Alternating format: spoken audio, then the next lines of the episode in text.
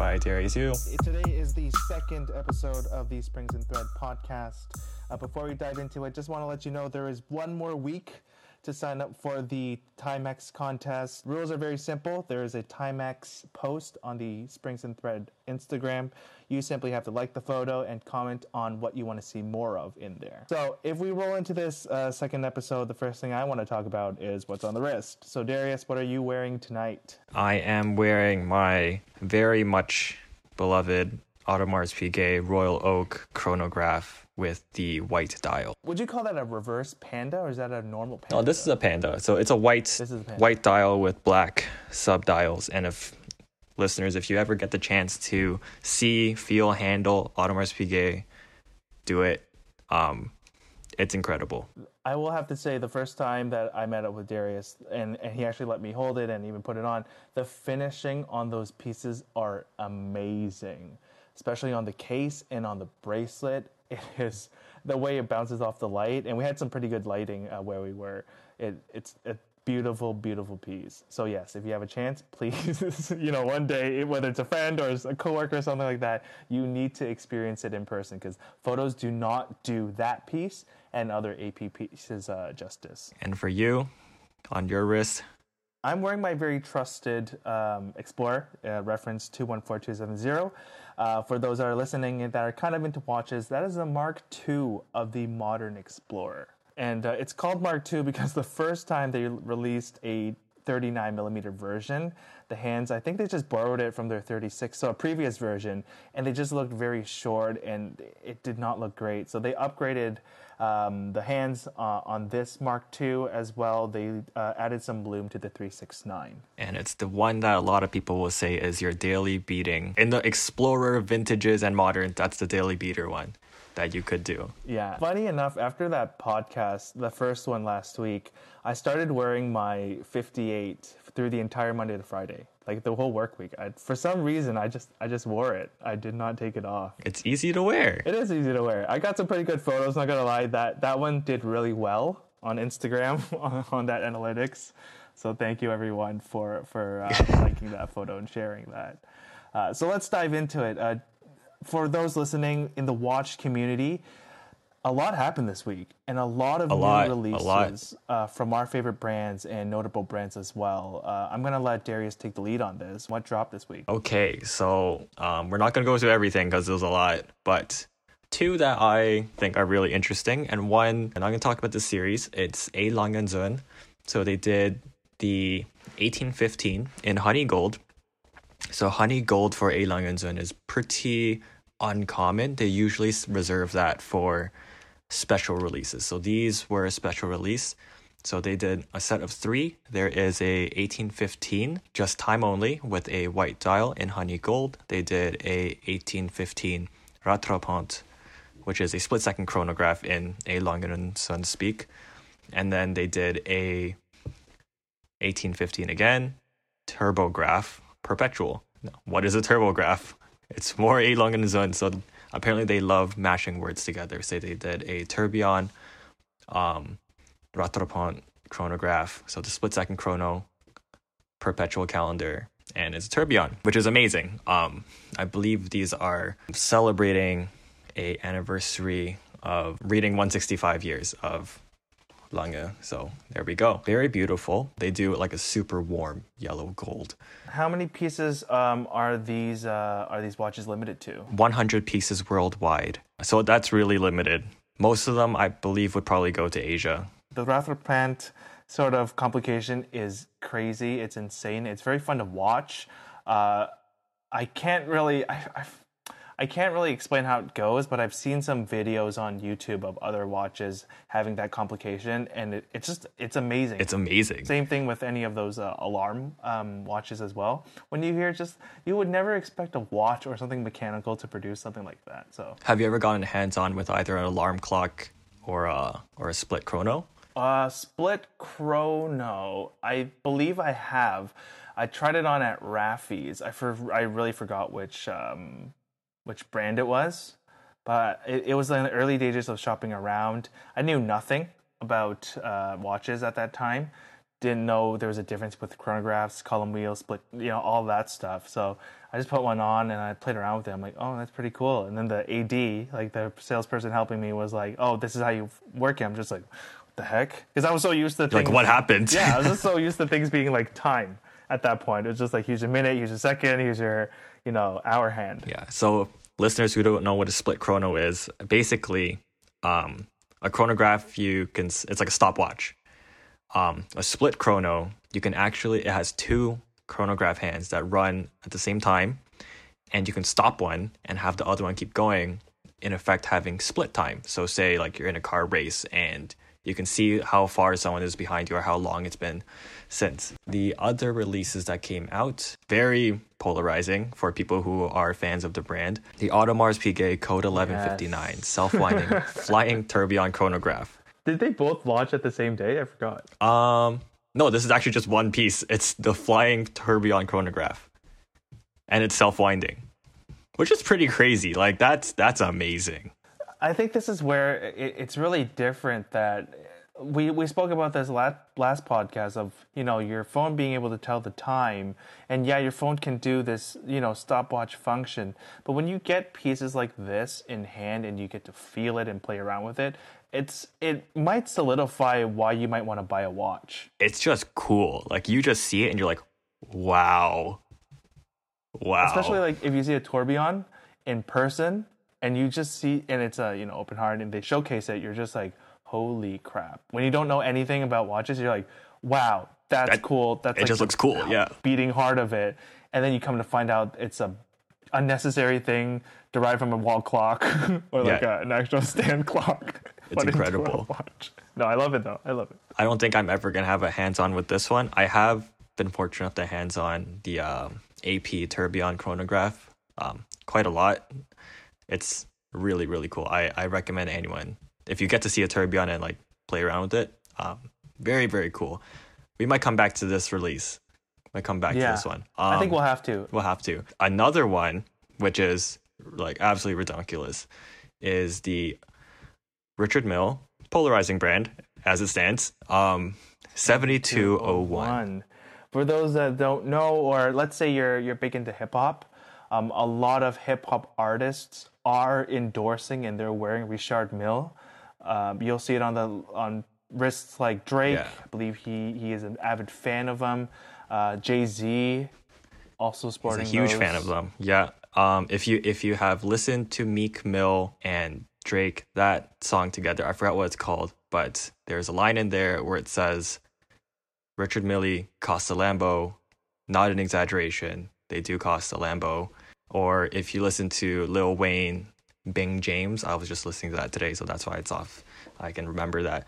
But one of the openings is Richard Mille, Rose Gold Richard Mille playing Jane. But yeah, so Richard Mille, 7201 chronograph.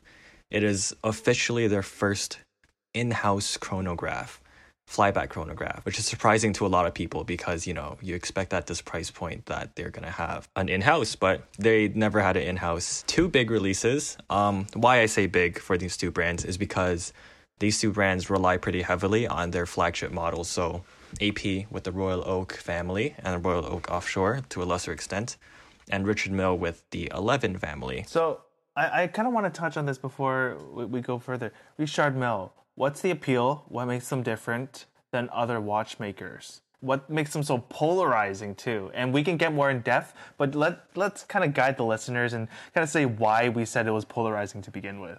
Yes. So Richard Mille, um, if you if you do a quick Google search, they look like nothing else on the market of watches. Literally nothing looks like them, which is one great aspect of them why people are so attracted because nothing looks like it. And if you're in the know, then you're in the know. What makes it so polarizing is not the looks. It's not the looks because people you can say that the beauty's in the eye of the beholder. What makes it super polarizing is the accompanying price tag for Richard Mille. So for the price tag of a Richard Mille entry level, so you get the hours and minutes, maybe the date, you could probably get that AP Tourbillon is what you could get for that money.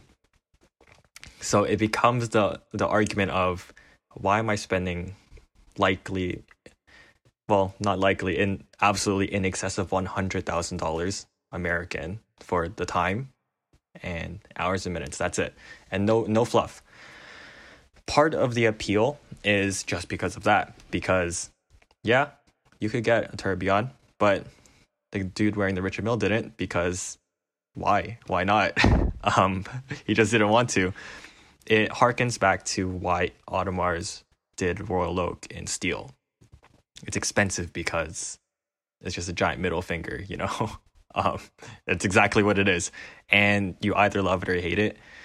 So because of that, Mille gets a lot of criticism, some warranted, some unwarranted we're gonna do an episode, and I guarantee you, listeners, we're gonna do an episode on the um, Audemars Piguet Royal Oak and why it was such a shock to the watch industry that a stainless steel watch would be priced at that price point. Oh yeah. And basically, who the heck would buy something like that? It, it, it, right now, we might look back, like we look at the brand and it's it's amazing. We love that watch, but when it first came out, the general population they were confused. They were. Really they did not like it. No, they did not. Now you can't get your hands on one. Yeah, now you want it, and now you can't get your hands on one. But yeah, those were the leases that came out. Um, I think the topic for those, the topic of discussion for those two is how difficult it is for a brand that has relied so heavily on their flagship models to branch themselves away from it. Like taking the Especially same DNA and trying yeah. to like modernize it because or exactly. else if you don't, yeah, you're selling the same stuff, but you're not really doing anything new and then in the watch world do you have to do something new to make people, you know, pay attention? Exactly. So for Audemars, it's very difficult for them, I believe. Um they do make currently a wide range of watches that unfortunately are not very well talked about. So, of course, they make the Royal Oak, the whole family. They make the Royal Oak Offshore, which is a separate family. They make Royal Oak Concept. My favorite. A lot of Royal Oak, right? Amazing watches. I love the concept. But then they also make um, Millenary. They make Jules Audemars, right? Those are the round watches, the the ones that you don't see a lot of people, you know, quote unquote flex. Yeah, flex or even even talk about too. Exactly. Yeah. Where they're amazing pieces. Um, don't get me wrong, they're amazing. Jules Audemars, they made a Supersonnerie of that, and it's like the most low key thing ever. Time only until you see the lever on the side. That's like, oh yeah, this is an alarm by the way. And then for Richard Mille, they have so much penchant for the chronograph functions and their complicated watches. So their Royal Oak has become sort of several models, but it's still the same idea where anyone who is vaguely interested in Richard Mille would want to get an Richard Mille RM11, RM55, RM30, like any of those. Or even, I forget the one for the skull, but the skull tourbillon, which is unavailable. But you know the things that people just want and how do they separate themselves away from everyone wanting 11 55 30 3502 and how do you separate audemars from everyone wanting um, self-winding mm-hmm. um, royal oak how do you separate everyone from rolex who wanting steel sports models right? Yeah. Everyone has these flagship models that are great and they're beautiful watches but when your brand becomes so intertwined with them it's hard for you as a brand to cater to everyone who wants those pieces. For sure. I think uh, you brought up Rolex because they were so well known for the Submariners and so well known for the Datejust, especially in the 80s and into the 90s. When they first came out with the Yachtmaster, it sunk. It sunk it, so hard. No one wanted that. No one wanted that Yachtmaster, and it didn't make sense, and the price point didn't make sense. And I think it was good that I don't know if they pulled the plug on it or not, but I think it, it might have gone out of production for a little bit. And then they kind of went back to it because it just didn't make sense. And everyone just knew that brand for two watches. And and now it's good because it's almost like your next level up from a Submariner, some could say, or it's like, hey, instead of a Submariner, or oh, I have a Submariner, I have a Sea Dweller, I want to get a Yachtmaster now, just because exactly. I can. That's like one of it's become one of those watches. Just because I can, I will get an Everose Yachtmaster in my collection, or Yachtmaster Two, which is crazy. And then you had a you had a release that you're really interested in. Yeah, um, I'm gonna dive into that, but before I do, we were talking about this just to let everyone know Hodinkee shared a new image of the IWC Portugueser. And I looked in the comments, I even looked at the images, and I thought that the left lugs were significantly shorter than the right lugs. But I had the conversation with Darius, and he pointed out it's not the lug; it's actually the render. It's just a shadow. And I think when they took out, you know, the background, you know, turned the JPEG to a PNG, then they might have left something out, and that's why it looks they look like extended lugs. Uh, but the release that Darius talk, is talking about would be Swatch. And Swatch Group, for those that don't know, um, they are probably the first quote unquote disposable uh, watch brand. And, you know, it, it was the ethos was it was to build a watch that was accessible. Um, you know, price was very competitive, and you didn't have to care about it, and it could be replaced with no worries.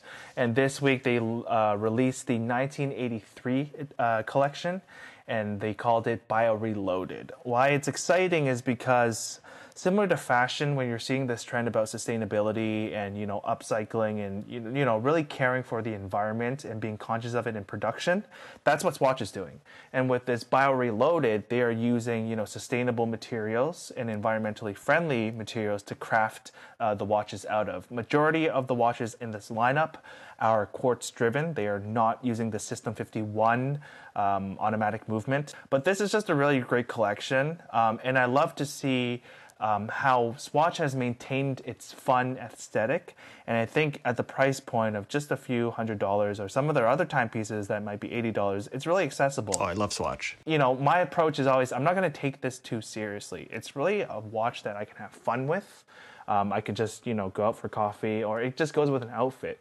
That's really a watch that you want to get into versus, and I'm trying to, I'm not trying to slam them, um, but a Daniel, a Daniel Wellington, anything like that a fashion watch, like movement, putting your money towards a swatch is a lot better. Yeah. I think I think not to off track too much, but just a quick quote or a quick uh out is that Swatch is never ever ever trying to be or trying to represent themselves to be anything other than a quick disposable maybe not disposable but is that wrong word but a quick no fuss replaceable. fuss replaceable no fuss watch. They don't try to be anything else. They don't want to sell you on we are a family run business with a hundred years in the game. Like, no, they're just like, we're Swatch and we sell these watches and they are these designs. Do you like them or no? yeah, I agree. You know, a lot of other brands want to be like, oh, you know, we, we're cutting out the middleman. Swatch is like, not, here it is. Yeah, here it is. It, it's, it's, everything is production line, everything is assembly. It's this is how it's made. This is the outcome. It's there's a lot of plastic. Here you go. Uh, and with all these brands that are doing drop shipping, it's like they try to sell you on this faux heritage. Exactly. It's try to sell you on this faux professionalism and faux, you know, quality, uh, where you get some of these pieces in hand. Um, and when you're really into the game, you'll see that you know the, the, indices are not aligned properly. Even with the quartz movements, they don't hit the indices. yeah. markers that that really bugs me, and I know that Seiko has their issues with that as well. But it really bugs me when a quartz movement does not line up that way. Uh, it's unacceptable, especially the price you pay in Canadian dollars, two hundred and fifty Canadian dollars for a DW. I always say go with a Swatch, go with a Hamilton. I'm sorry, not Hamilton, uh, Timex, right? You will have you will enjoy your timepiece a little more and then just start saving up for that next level whether it be an Oris whether it be a Rolex whether it be a Tudor and you'll be a lot more happy with exactly decision. I agree I agree yeah. Uh, just a, a, fun little backstory on Swatch. This might explain this itch and this drive and this passion of mine. Uh, most recently, about, I believe, two years ago, my dad actually told me what he would do is number one, he used to line up um, at the Swatch store. And then he would buy these pieces. And I guess back in those days in the 80s, that it was at its height. So he would buy these and he would start flipping them, right? Very entrepreneurial that way. Uh, when I heard it, I'm, I'm, just like, wow, maybe that's where I get this itch from. Um, and then what he ended up doing is because he had work is okay well i don't have time to go out and, and line up and this is funny because this is kind of like the sneaker culture. He actually yeah, started paying people. Your dad, your dad was the OG sneaker hustler.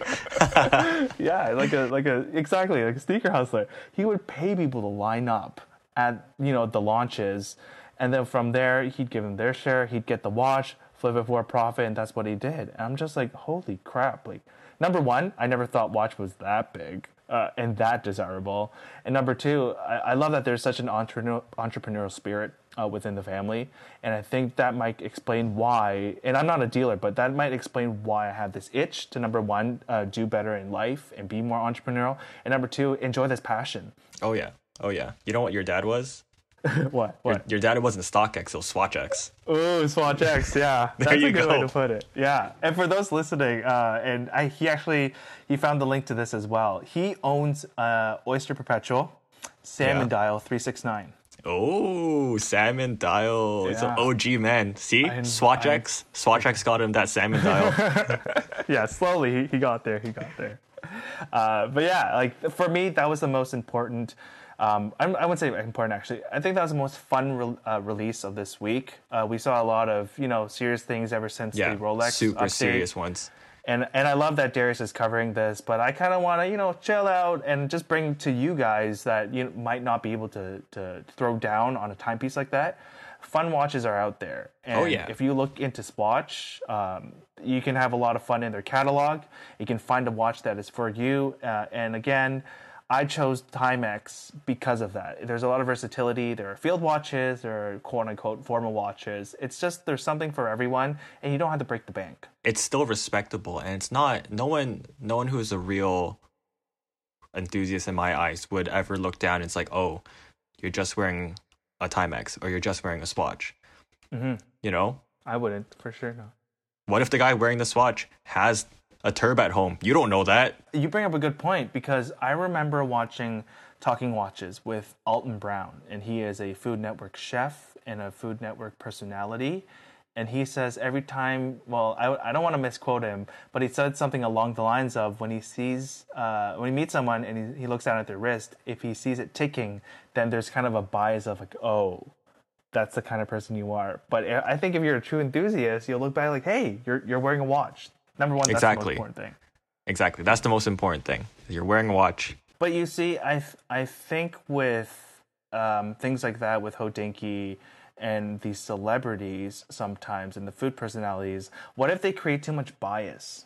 And oh yeah, yeah. It get becomes sort of like an echo chamber. Even going back to Swatch and Hodinkee, you know, the Ho- Hodinkee swatches Oh, that come out and sell out, right? Yeah, They have this effect of having like getting a product which is supposedly, supposedly, supposedly easy to access and becomes inaccessible. You know. Why does that sound so much like what's happening with SB Dunks right now? Oh my god, SB Dunks. You know why? Okay, we wanted to talk about this topic. This perfect transition. It's about celebrity power in things, just like stuff. And oh, I wanted I wanted to talk about this for the longest time and bring it up to somebody, but you know how a lot of people, and you see it on the internet all the time, going like, "Oh, you know why the Holy Trinity is the Holy Trinity? Because those like hip hop artists and like rappers and like quote unquote not the right class of people um in this hoity toity ivory tower of high watchmaking who consume these brands. They say like oh yeah they're not mentioned. They're more low key about all these things everyone's making a face and it, it, it that face goes questionable especially in the like the modern era questionable um Very questionable. so in the past, you know, you you got people like talking about like rapping about their Rollies or the Rolexes, but now now everyone's onto AP, right? Everyone's on the AP. Everyone's want to bust down AP. You know, the, the song by the late Pop Smoke, "Iced Out Audemars." That's the title of the song, right? And then you have Drake talking about Virgil's Paddock, making him go crazy, right? Right. So there you go. You got two out of three. Rick Ross has talked about Vacheron before in his songs. Oh, has he? Whoa. He has. He's talked about Whoa. Vacheron. I'm sure I can find got, it you got me somewhere. intrigued. Right? Rick Ross has spoken about Vacheron Constantin. Wow. Yeah, and he's like, he's a huge, he's a huge guy about Vacheron. He loves it. Wow. Okay. Yeah, That's surprising. We're gonna get someone talking about IWC soon. Patek too. A lot of rappers will talk about the Patek or Paddock as they Paddock. would uh, wrap it out. Paddock. Yeah. So no one is safe from this, and because of these celebrity, not endorsements, but just them talking about it, wearing it, showing it off. it elevates these brands and gets so much more attention to them. It's like the SBs that you were just talking about. No one was onto SBs, No. And then Travis wore SBs, Yeah. and now everyone's on SBs. and then the Kardashian family wore SBs, and they're they're getting a lot of you know really great you know old SB stuff, and then the you know OG SB heads are then saying like, hey, why are you wearing those? This is like, oh, you don't belong to the culture and all that stuff. I mean, celebrities really make such a big difference. Um, in the branding, and I, I would never expect SBs to sell out. I would even never expect some of the uh, the other Nike you know shoes i was going to say nike watches oh my gosh nike shoes to like sell out that way but it's really because of all the celebrity influence once you see people on the court and i have to say for watches and sneakers i think the whole nba tunnel thing like the whole runway Oh yeah. that oh yeah. has had such an influence on consumers When LeBron started wearing Thom Browne onto the runway, Oh, Thom Browne became a thing yeah out of nowhere. Also, unknown fact, not a lot of people know this. LeBron's legitimately an AP ambassador. oh what There's Since a when? LeBron edition Royal Oak Offshore. i've never seen this Yeah. i've yeah, never heard of it Right? Like, good job, LeBron. That is crazy. No, seriously, good job, LeBron James, for for working so hard and getting this yeah. deal with with AP. Nike is one thing into the sports um, world and industry, and it's great. It's a renowned brand. But once you step out of sports, Yeah. Getting into somewhere that's like not even related, like barely related. it is barely related. But he did it. So did Serena Williams. Wow! Congratulations. Yeah, I think it's so cool that AP is willing to do that. Um, they do have somewhat a sporting history, but I think it's really, really cool. And now about the celebrity effect of things, right? That affect people that buy things. Um, McDonald's is with Travis Scott. You can you can get yourself a Travi Patty. I, I saw some videos on Instagram. I saw people selling it on StockX. My mind blew. What is I- so I've- special about it? I've seen it on Travi- Grailed. Yeah. It's not actually called a Travi Patty, but I'm calling it a Travi Patty. So what is the Travis Scott meal? Like why why is it so special? I, I have no saw- idea. Oh, I know it buy it. came with um. They have Travis Scott uniforms for McDonald's. Okay, yes. Okay, so you know that too. You know about in like three weeks, there's gonna be some Travis Scott uniforms on Grailed and StockX. That's gonna happen. Here's here's my thing. Here's where I put my fashion hat on and working in the industry. Um, I looked at it, and that, that's the only thing I looked at in terms of the Travis Scott McDonald's collection. There are a lot of SKUs, and there's a lot of merchandise being um, made just for this. So a lot of the things are being shipped out um, three, four weeks later, twelve weeks later. And what they're, what's good is they're taking pre-orders and they're going to minimize the wastage. If you go through a traditional process in um, garment manufacturing, most of the times the Travis PR team might just you know give them a, cut them a PO of 5,000 units, and if they don't sell 5,000, then it all gets gifted or it gets burned away. That is the reality of fashion. The thing I don't love and the thing I kind of worry about um, being someone that works with a manufacturer that is made in Canada is where are these garments being made and what are the effects of you know the pre-order and this program on those workers uh, and Oh, that's yeah. a big discussion Yeah. in terms we're not going to get into this i know we're supposed to be talking about the whole celebrity thing but uh, it is a big concern. Uh, I, that's something I really want to address, which is this whole offshore manufacturing, the pros and cons, and then domestic manufacturing pros and cons too, and what you'll see more of as garment and textiles moves away from Asia. Where are they going next? But in terms of that collection, yeah, pretty cool. I love that they're taking pre-orders, but it's just you got to be worried about where these clothes are coming from. Back to the actual influence, though, it's crazy because I saw some people on like uh, Hypebeast or like some other forums. They're saying, "No way, I'm paying hundred dollars to have McDonald's on my ass." Someone's gonna pay hundred dollars to have that. Someone's gonna pay two hundred dollars to have that, for sure. And that reminds me of the whole. I think Vetements did a collaboration with DHL. Yeah, they did. right? It's really this this celebrity influence thing is pretty crazy. We live in a day right now where it's all about influencers and tastemakers. They dictate what you wear. They dictate what you want to buy. and there are some pretty harmful effects to that um, in, in terms of consumerism. But I also think that it's great because now you see live lookbooks Oh yeah. on on Instagram. Yeah, you can see everything all the time. What's what's the silliest thing that you've purchased because of this effect? What's this like it, in terms of hype? Yeah, just like when the hype you get into the hype and it gets to you, Oh, I the am. silliest thing.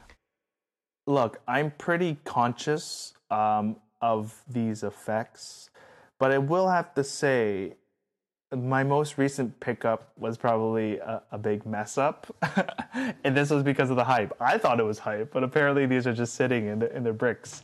Uh, and it was the Jordan Three Retros uh, SE Denim. I thought those were fire. threes? Yeah. Uh, yeah, Denim threes. I thought they were fire. They had the translucent, you know, tag at the back with the Jumpman and Nike Air. I was like, holy crap, yo, Jordan threes. Oh, this is amazing. I love denim. I'm a huge denim fan. Thought it was gonna be amazing. I looked on some forums and like people were like pretty hyped for them, and that got me hype, and I got them. I was like, oh, that's pretty sick. I go back on the forums and just like, yo, these are trash. I'm like, Ah, Now I feel like trash. now now I gotta feel like trash. So that's when I fell victim to to the hype really. Yeah. I, I have a pretty good story about falling victim. Okay, I just looked back. Edward probably saw that.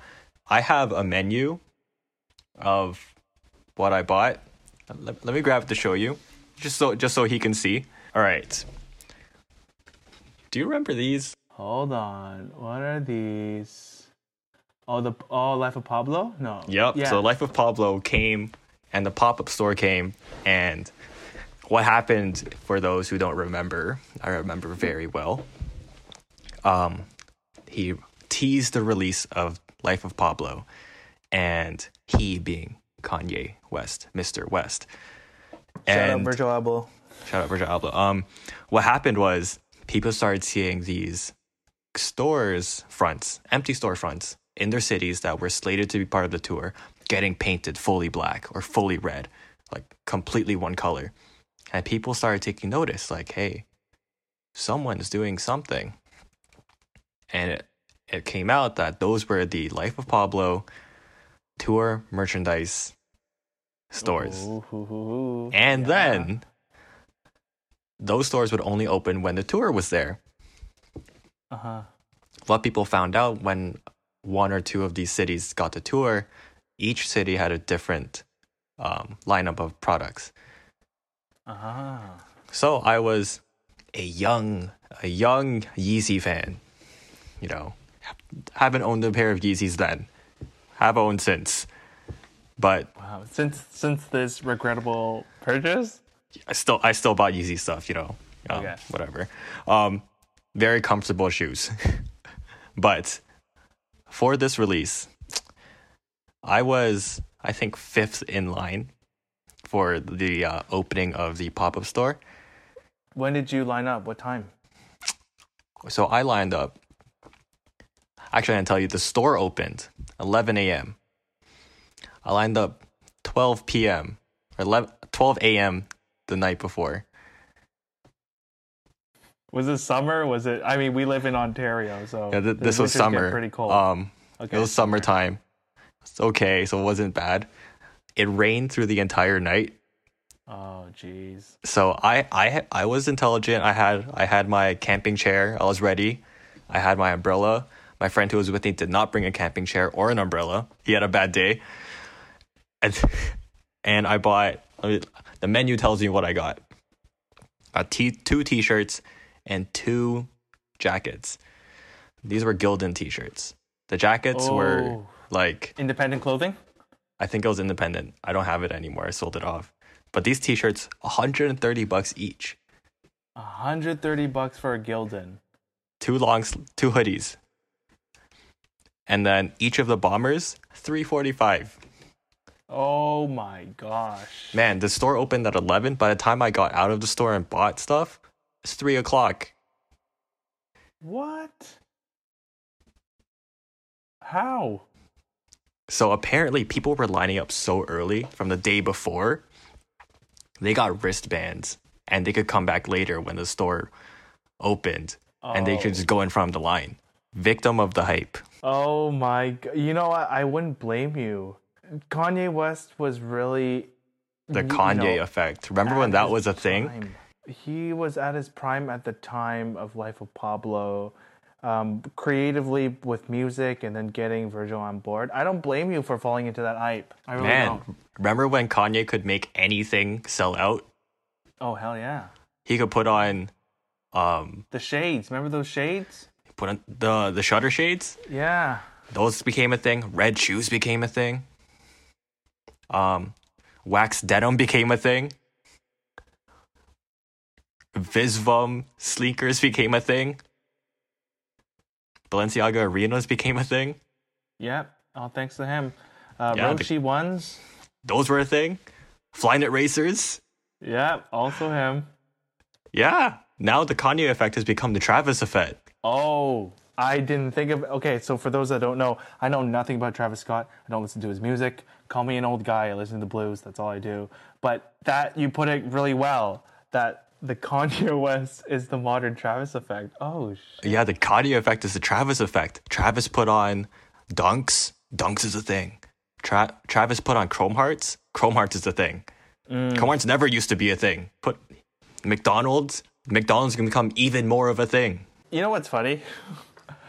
It's like the coronavirus. I think they like stayed open, and this is just helping McDonald's out even more. Yeah. And it does all because of this tastemaker, Travis Can I do can I do a curbside pickup of a Travi Patty? Probably. Wow. I don't. Th- okay, look, Canada. I don't think we got the release. We did not get the Travi Patty. Yeah, I can't get a Travi Patty. US. Yeah, but that's that's insane. Yeah, I saw this guy's. I mean, he, he had his own shoes with with Nike. Obviously, the Air Jordan One that everyone knows. He has so many Um, shoes with them. Yeah, he has a lot. And then now fours, McDonald's more sixes. Yeah, the fours are nice. The fours are nice. Yeah. I like those. SBs. He's got SBs. Yeah. Oh, one of my. let me tell you. You know those SBs? My one of my best friends, his little brother. He actually won the raffle to buy them. Wow. and he has them. I saw them as someone in textiles, as someone in you know um, apparel manufacturing. The labor that goes into that it's impressive. It is impressive. is amazing. There are a lot of panels. yeah. There are a lot of different materials that need to be cut too. If you own that shoe, it is actually amazing that they were able to sell it at that price. Oh, I yeah. can tell you, they probably didn't even make that much money. I, I'm fully being honest. I know people are going to be like, well, you know, they offshore, blah, blah, blah. After all the freight, after all the taxes, duties, import, all this stuff, I really think they make close to nothing on that shoe. And Absolutely. it was purely an activation product. Absolutely. They have product.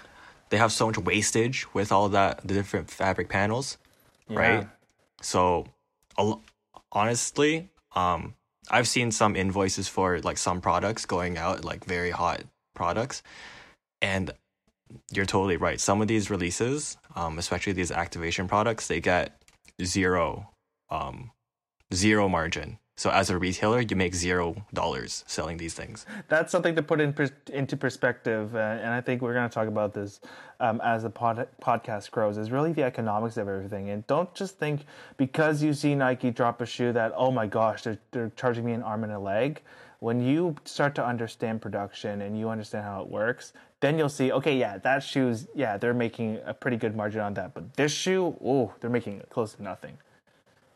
Yeah, and and this Travis effect too, I see it a lot um, with clothing. That's what I'm seeing the most on Instagram. It's with clothing and sneakers. Another thing that I'm trying to think of right now is who in the watch world is starting to you know curve the game or like you know who's the tastemaker in the watch world right now. John Mayer is the John tastemaker. That's a tastemaker. Okay, dive into it. Why would you pick him? Because every time he did a talking watches, the watches he had went up in value. Ah, like that Daytona, the green dial. The the green and blue, no one wanted them, and then suddenly everyone wanted them, right? AP concepts, no one knew them. They thought they were too expensive. He has two, I think, and oh my god, it became more of a thing. that is true. That is true. The uh, the Army Patek um, Aquanaut when he was Oh, yeah. flexing the straps, those went up. Everyone wants them now. Yeah. I think John Mayer is a modern day tastemaker for watches, and obviously Travis as well because Travis is Travis, and he anything he wears becomes gold, literally. Um, you know what? Okay, gold on Travis, and the Travis effect. I'm gonna put these together. Have you ever walked around? Maybe this is only a Toronto thing, but you see like pretty young people have like gold chains, diamond grills. I've seen the chains. I don't see grills as often as I used to growing up. I swear, I've seen like maybe I'm profiling or like seeing like just assuming age, but like 15 year olds with diamond teeth caps. Why? How? How? That's the Travis effect. That's the effect this guy has on on style and taste. Yeah, like okay. The point I'm trying to make here is like if you're like 14, 15, right? And you want to get grills and a gold chain, how? Or you want to get the uh the Chrome denim he wears that retail f- anywhere from 2000 to $9,000. How? Right? Like how does this become a thing? And how am i seeing it right? Okay um wealthy parents is potentially a thing. That's fine. I, I understand that. I'm not going to bash anyone for that you know. But how it's warping people's perceptions and like youth perceptions of what is normal and you know one achievable two acceptable is really frightening. Yeah, that's a very dangerous thing. If I grew up in in a school where everyone had all the gold chains and like all the grails and like they had the coolest stuff, I didn't grow up with that. I didn't grow up with my that. self esteem would be so low. Yeah, and like okay, like kids will talk smack about other kids in school, you know. Definitely. And if the the disparity between, you know, having in the past when like we were in school, okay, a polo polo, a Ralph Lauren polo, Yeah. and like a no name brand polo, the disparity Yeah. between that is what eighty bucks, right? Tops. What's the disparity between you have a literal gold gold chain and no gold chain, right? Thousands of dollars. And in the same age group, right? At you're 14 to 18 years old. I guess that's the downside of this Travis effect is that kids are going to do this and kids that want it, well, what's the extent that they want it as? Are they going to go down a road? You know, are they going to make some choose the fast wrong money, things to do? right? Exactly. Exactly. You, you bring up that point. Yeah. That is frightening. Super frightening. Sure, that is frightening. Kids, if you're listening, I understand that I'm wearing what is a Travis Scott watch. Just don't buy one. Don't go out and be like, I need to get this. Like, mom and dad, for my graduation present, get me a Royal Oak. Don't do it. Because it's beautiful, but it's not a must. At the end of the day, it's this is like a piece of jewelry. I think it's very important if kids are listening to this, if anyone is, don't always look at things face value and and you know right what's right on the surface. Things are more complicated than that.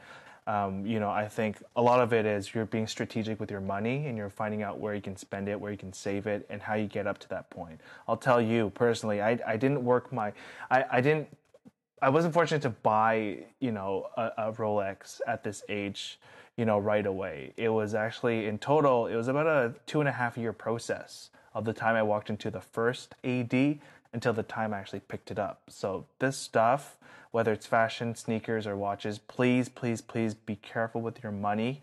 Uh, never, you know, what I call, you know, wear a credit Rolex or a credit watch or wear credit clothing you should be able to actually afford these things um, before you you know throw down on it. Yeah. So that is, it's a big disclaimer. Yeah. I'm really glad you Yeah, brought this and be up. conscientious. Even even if you are wearing, say, a credit Rolex or credit clothing, if you're gonna do that, go buy a Submariner or something because I want you to be able to flip that in a week and be like, okay, I need money. Okay, I'm gonna flip it. You know, if you're gonna do something like that, do it smartly, at least. And if you are an entrepreneur and you want to get into the reselling game, whether it be sneakers or for watches, take that advice from Darius, right? Be strategic with your move. Don't buy a, a 41 Datejust and think you can flip it for, you know, X amount of dollars. No, if you're strategic, you, you listen to this podcast and you do your own research. Okay, we see that Rolex Submariners are the hottest thing. Number one, can I get my hands on it? And then number two is, okay, if I have it on credit, what am I paying? You know, calculate all of that. Make sure you can afford to flip it, uh, make a few bucks afterwards. or That's very be important. willing to Thank you- flip thank it. you for bringing be willing to flip it. You know, lot of people get attached to what they have, and then they just don't end up flipping it. It gets it digs them into a giant hole. I'm okay. Come there's a rainy day.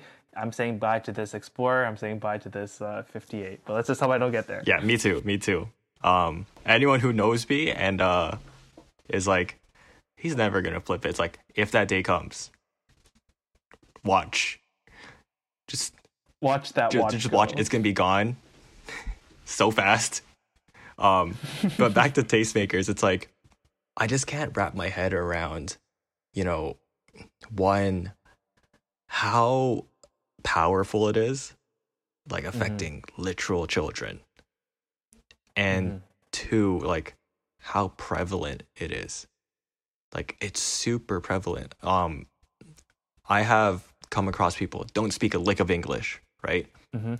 And they they they talk to me somehow. Um, like they try to get it across that like, oh yeah, this is like the Travis shoe. And it's like, how you, what? like, where did you find Travis Scott one, or even like unknown influencers to us in very Western centric media? They're huge. Like in Asia, people like Jackson Wang are huge influencers. Like Kris Wu are huge Jay influencers Chou. Yeah, Jay Chou, huge influencers, you know, and these people who are trying to bridge the gap from like Eastern, or like very southeastern, Eastern media into like Western media, is like the first person who can do that very successfully. Wow, like that's gonna be the mega influencer in the world. I did not know that Travis Scott had influence outside of the Western world. It's huge. This this Astro world is real. Astral Like, world this- is real. It's called Earth. But he, I don't think, I don't think he's broken it into like a point where he is like, say, WeChatable. If he does, or if anyone does get to that point, I want to own everything they want they own, but before they own it, Yeah, because it's gonna go I up. was, I was tempted, and this is where the regrettable decisions, maybe like your Kanye. I was tempted to to pick up a few pieces from the whole McDonald's collab because I looked at it. I'm like, hey, they're they're selling denim, but again, because I'm a little smarter, and I'd like to think I'm a little smarter now. Um, I didn't pick anything up, but you're right. If this person becomes a household name worldwide, you better grab that stuff first. Whoever has a Travis Scott Air Jordan 1 high, you better hold on to that. You better hold on to that. Oh my god. It comes back to me every time someone mentions like holding a high. I remember, do you remember when the Off White the 10 collection came out? Yes. Do you remember how much people were flipping the uh Jordan 1s for, the Chicago's? Chicago's, I think they're probably going for, a, was it 1,500 to $2,000? Was it? About 1800 bucks. Okay. Do you know how much they're going for now? Oh, no, I don't. Are they at 10K? A bit 7k. Wow. Oh my God. or like okay less extreme because the chicago's are pretty extreme okay the 10 original um the Air Force One? not air force ones the um the the, the, the, the racers not the racers zoom flies i think it's called the zoom fly but you know there's one of the race the run running shoes when they came out they were at retail you know second secondary market and these are like limited releases right? You never expect them to be retail. But they're like 50 to 100 bucks over. Not an amazing gain right? Now like they were i think 300 400 bucks. Now they're like 1500 2000 this is some resale knowledge for everyone who's listening. If you get your hands on something that is genuinely unique this is john mayer words too. Get something that's genuinely unique and cool and you think people will like, hold on to it because people will probably find it again. Travis is gonna wear that. His stylist is gonna get their hands on that thing, and he's gonna wear it, and then you're gonna flip it. What are we seeing on the wrist of Travis Scott right now? He wears a lot of Audemars, um, fully, fully diamond. He wears a lot of um, Richard Mille, obviously. A lot of I can see Patek. Patek. Okay. Wow. Yeah, that's what he wears. According to John Mayer, he also wears a lot of like big boy watches, quote unquote, with leather straps, like minute repeaters. Whoa. Yeah, it's pretty sick. This guy's got this guy has class. I need to read more about him then. Yeah, he's got some class. He's got some. He's got some stuff. Also, if okay, if you're a young person who has a watch and they want to get it iced out, I implore you don't ice it out.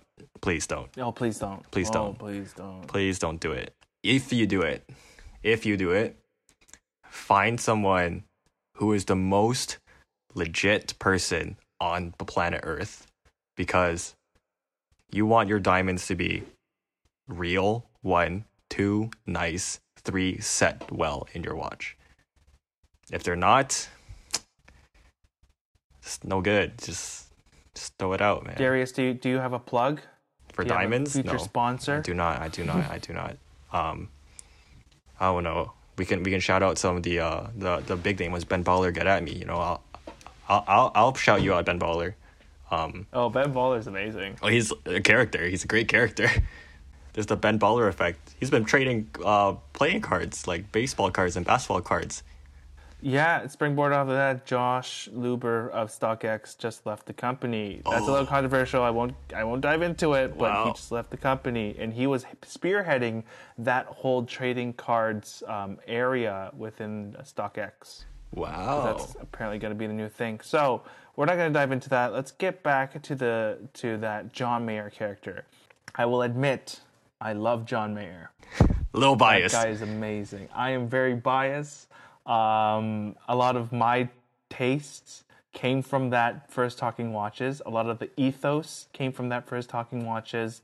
Um, and even some of the styling, um, that whole Visvim Kapital stuff. I love it. I own nothing from Visvim. I own nothing from Kapital, but I appreciated it because of the way he styled it, and it looked really cool. So I am very biased. People that know me personally know that um, I'm a huge John Mayer fan. I've seen him live about four times now. And you know what? The first time I saw him live, it was at the Molson Amphitheater, or they call it something else now. From my view, I spotted his AP Royal Oak Rose Gold. I think it's an ultra thin. he has a tourbillon. I spotted that from all the way in the back. I saw it shimmering in the light, and I, I turned over to my girlfriend. I'm like, "Look, he's wearing an AP Royal Oak." And she's like, Rose "Why are you at a concert?" I'm like, "This is amazing," because you know why? It's the closest I'll ever get to that watch. Another one I saw was on tour was his uh, concept. the white one. I saw it. Yeah, So sick. I saw it from the from the case and then the rubber strap, uh, rubber yeah, rubber strap. I'm just like, holy crap! Here I go again. Beyond the music, I'm like, this is the closest I'll get to an AP uh, Royal Oak concept. Those are sick. You got you're you're you're a victim of the John Mayer effect. I am, yeah, we'll have it on record right now. I am a victim of the John Mayer effect. You need to try you need to try AP concept. I've got to try um two of them. Amazing. So cool. That makes me excited. That makes me feel like the Elon Musk of and, and the Tesla of watches. You think so? I think I would say that's more Richard Mille because like he's more controversial. Ooh, is, is Elon that controversial? He's pretty con- besides smoking a blunt with, uh, not blunt, but uh, smoking weed with uh, Joe, Joe Rogan. Well, Elon tweeted saying that his stock is overvalued. And then he just YOLO'd and then his stock plummeted. That's a good point. That's a good you know point. that that that takes some guts to do. Um, I think AP is Porsche, who has Oh. made the EV after lots of groundbreaking by Mr. Musk. Um, so for those listening in the watch industry or watch world, we, we have something called the Holy Trinity, and this is what Darius brought up earlier. You have AP, you have Patek Philippe, and you have Vacheron Constantin, and they have been in the game for over 100 years. Lots, many years. If AP is Porsche, where does Patek and where does Vacheron stand? All right, all right. Patek, I want to know. Patek is is um, Patek is Rolls Royce. Okay, the Porsche. Okay, AP is only Porsche in this example in this metaphor. Otherwise, AP is Lamborghini. So you said that Patek is Rolls Royce. Classic Classic doesn't need much. doesn't need much, but incredibly opulent. Vacheron. Vacheron's a difficult to place, but Yeah, I don't know where to place them. I might place Vacheron somewhere like I want to say Ferrari, but Ferrari recently has been sort of um controversial as well. I want to say like Aston Martin or or Bentley. Um Be- See, that's what I thought when you were thinking. I was like, are they a Bentley? I think they're Is Bentley because it's very like they don't take huge risks, but they're always very classic. I don't think I don't can't think of a Bentley that go, makes me go, why did they make that? That's true. I mean, the only thing, the only thing, when I see it on the streets um, of where nearby where we live, um, I'm like, oh, that's a Bentley. But I'm not like, oh, that's a Bentley. blah." Like if I see an overseas or if I see a VC uh, on my Instagram, I'm like, oh, sh- uh, that's that's a Vacheron Constantin. Nice. I'll scroll past it. Yeah, but you see like a Patek and you're like, damn. Yeah, I stop. And then AP, you're like, it like shouts at your face and tries to rip it off, um, because it's AP and it's very shiny. Um, that's AP, what I do is I stop and I zoom in. you're like That's a fact. you're like what is that but that's that's lamborghini for you you're like you stop and you're like wait right there you go lamborghini we got rolls royce and bentley For uh, and I hope that analogy makes sense because there, I think there are some listeners here that are just like they're hearing these names for the first time, and I hope that puts some Oh, pers- yeah. perspective. All right, Darius. So I am a victim of the John Mayer effect. Why is that good for me? Why is that bad for me? because you get to you get to wear Visvim all the time I wish.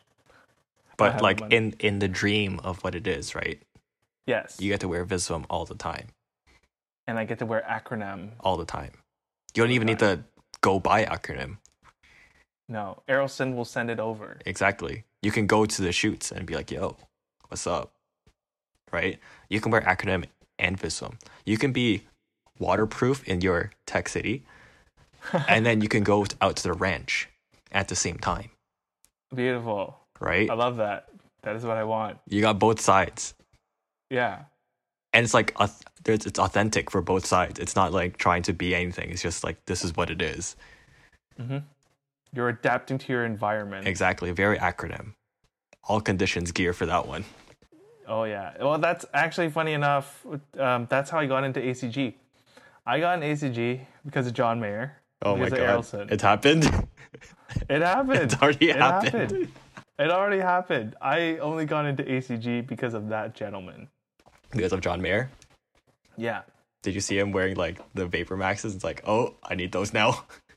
Oh, I wa- oh, trust me. When I saw that, like uh, the marketing campaign, where they had like the the ninja and like the cowboy, I'm just like that. I want to do that. So I never copped that shoe. You're like, I need But it. I was sold on that. That concept, I was sold on it. So because of that, and I picked that up, I copped two pairs of the acronym Presto mids. Oh, those are nice. Both releases or the second release? The no, the second release. I I wasn't smart enough um, to be looking at sneakers for the first release. Great colors, but the second release, I picked it up in that Volt neon And and, white one? colorway, uh, as well as the black and gray. But I never picked up the pink one. I cannot rock that. oh, I want the pink one. I want the That pink one so me. bad. But yes, you're right. I fell into that, um, and then I got heavily intrigued into robes. Uh, but I don't have any. I don't have any from Kapital or Yet, Visvim. I want. Visvim, hit him up. Yes, please. Hiroshi. Sponsor this podcast. Hiroshi, come through. Hiroshi. I, I'd love for you to be on this podcast. But I did pick up something similar from Muji. Um, it was significantly less, um, gets the job done, and is super, super comfy and super warm. Yeah. So that's, yeah, I, I'm a so that's the good stuff. Is that I can have all these split personalities. But what's the bad effect? The bad of effect? Tastemakers and this kind of John Mayer effect. Oh, because then you're gonna one day buy a Visvim robe, and you're gonna be like, why do I have a three thousand dollar robe? So will I feel that way with the Daytonas? Really? No, because then you can be like, I don't need a Daytona right now. I'm gonna sell it off for like an absurd amount of money Okay. immediately. How about a rainbow Daytona? Same I only thing. like that watch because of him. I I love that watch because it's obnoxious and ridiculous. Uh, like I mean, John Mayer said it himself in Talking Watches number two. He's just like, sometimes I am the guy that is wearing a rainbow Daytona, Absolutely. and that's fine. that's absolutely fine because sometimes you want to be the guy that has you know a rainbow on his wrist I think uh, Post Malone has that watch too. a lot of I saw it on like the it watch spotting spotting uh, Instagram, and I've seen that pop up a few times. post malone has a awesome collection He has a Patek uh, collection, eh? he has a Patek collection he has a ritual collection he's got he's got some big boy watches he's got real big boy watches Post Malone, come on the show. post malone come on the show let me play with your rm tourbillons those are incredibly rare Let's play some music. Post Malone. I, I I've been playing guitar for over ten years. We we got to we got to do this. So while while Darius plays with, with with your watches and we we take some nice photos of them, then let's jam. That'd be amazing. When you see something you like right i, I want to direct this to more like youthful people or like people who are like just starting into their hobbies and trying to find themselves when you find that thing that you're into ask why why are you into it um and why you started getting into things and why that appeals to you and why you want to achieve that certain thing. So if you want to get into like say acronym um or tech wear things and like very technically advanced advanced um clothing why is it interesting? You know do you have an aesthetic in mind for it? Do you have a penchant for like the tech that goes into it the research that goes into it or like the materials? You know why and learn everything you can about it that's that's what makes a hobby fun and that's what makes it it turns it from like just a lust for something into like a hobby and desire and like a an appreciation aside from a lust it can That's still the key. it can You still said be a lust You said it right there. You said it right there. Appreciation. If you don't do your homework, you don't find out why you really want this thing. When you get it, um, you're gonna have some sort of regret, and you will end up saying, "Why did I spend three thousand dollars on a Visvim robe?" But if you dive into the aesthetics, you dive into the designer, you dive into the history, you dive dive into the fabrics, how it's being dyed, you know, all this stuff. When you grab it, you will actually cherish that garment, and that's the difference between hype and actually doing your research um, and purchasing something uh, with a little more context and being informed. That's you bring up such a great point. That is what separates a hobby from just you know something that you see on the internet and that you want, just a normal desire. do your homework on absolutely everything and learn all that you can about it. I mean, I'm trying to I'm I really want one day to have a 911, so I'm learning everything about 911s. Which one are you looking at? I want a 991 um, point two GT3. So that would be the last generation, the just past generation 911 with the facelift in the GT3 spec. I would want it as a um, PDK, so a dual clutch automatic. Reason why um, a lot of people are like, oh, you should get the manual because it's a more dynamic drive. The argument there is that the GT3 is so fast that you should get the PDK because it's just faster and it's a better track vehicle. And also because driving manual is somewhat of a of a uh, chore sometimes. Um, that's just it. I just sometimes you're just lazy. for the listeners out there, I, I, I want you to know something um, personally for me. Why I enjoy the conversations I have with Darius and why he's really, you know, the person that we're starting the podcast with and hopefully reoccurring as well and to springboard this into something larger is Darius is very much uh, in the now. He wants a modern 911. He is purchasing, you know, these modern timepieces like uh, like his um, Royal Oak Chrono. Okay, me, I'm a vintage. I'm a vintage guy. I like old things. I like old 911s, 914s, and stuff like that. Right? I like that aesthetic, and I love old watches. It's a I'm duality. Old, and that's why it works, right? It's it works because it is the duality, and it is um, that. It's a duality, and it's like a great. It's a great chemistry between the. It's like. I got the now. I got the Travis Scott effect, and you got the John Mayer effect with the. and I got the. John Mayer effect, exactly. And this is some this is a dynamic we will we, we really want to bring you because we can cover the stuff that's contemporary, and that's where Darius is going to be really great at it. And then if you're into vintage things and you want to know more about you know older reference models, that's hopefully where we can where I can come in and I can educate you and things that you should look out for. Um, this is a very very exciting thing. Uh, for those listening, the first one, I just want to say thank you. We've gotten a lot of positive feedback.